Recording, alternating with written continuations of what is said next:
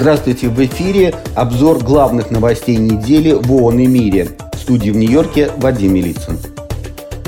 Понедельник по случаю Всемирного дня ребенка глава детского фонда ООН Кэтрин Рассел заявила, что мир становится все более враждебным по отношению к детям, права которых нарушаются все чаще, особенно в условиях конфликта.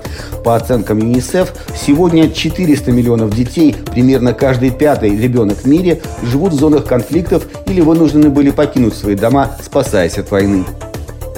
В докладе, опубликованном в понедельник программой ООН по окружающей среде, говорится о том, что если страны не активизируют свои действия и текущие тенденции не изменятся, глобальная температура в этом столетии может повыситься вплоть до 2,9 градуса по шкале Цельсия, что значительно превышает установленный Парижским соглашением порог в 2 градуса секторе газа ожидается трагический всплеск детской смертности, который можно было бы предотвратить. Об этом предупредили во вторник представители гуманитарных организаций ООН, напомнив, что в анклаве уже гибнет около 160 детей каждый день.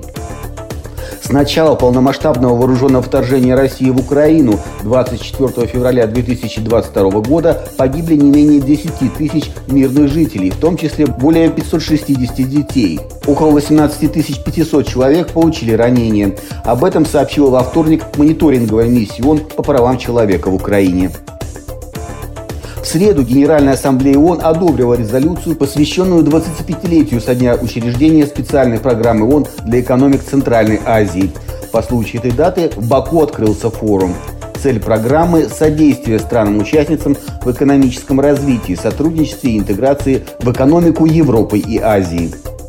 Также в среду в ООН приветствовали соглашение о паузе в боевых действиях между Израилем и Хамас и об освобождении заложников, захваченных 7 октября. Каждый год в атмосферу Земли поступает приблизительно 2 миллиарда тонн песка и пыли, что соответствует весу 350 пирамид в Гизе. Об этом заявили в среду эксперты секретариата сторон Конвенции ООН по борьбе с опустыниванием, отметив, что более чем на 25% это явление связано с человеческой деятельностью. Этот вопрос находился в центре внимания участников недавней встречи в Самарканде, Узбекистан. Генеральный секретарь ООН Антонио Гутерриш на этой неделе находится с визитом в Антарктиде. Площадь морского льда в Антарктике достигла рекордно низкой отметки. В пятницу Гутерриш призвал лидеров стран принять меры с тем, чтобы ограничить рост глобальной температуры до полутора градусов по шкале Цельсия. Начавшаяся в пятницу утром гуманитарная пауза в боевых действиях между Израилем и Хамас позволила ООН увеличить объемы доставки помощи в Газу. Через КПП «Рафах» на границе анклава с Египтом проследовали 200 грузовых машин.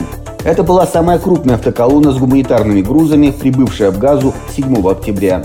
Она доставила в сектор 129 тысяч литров топлива и 4 цистерны с бытовым газом. Это был обзор главных новостей недели в ООН и мире. Всего вам самого доброго!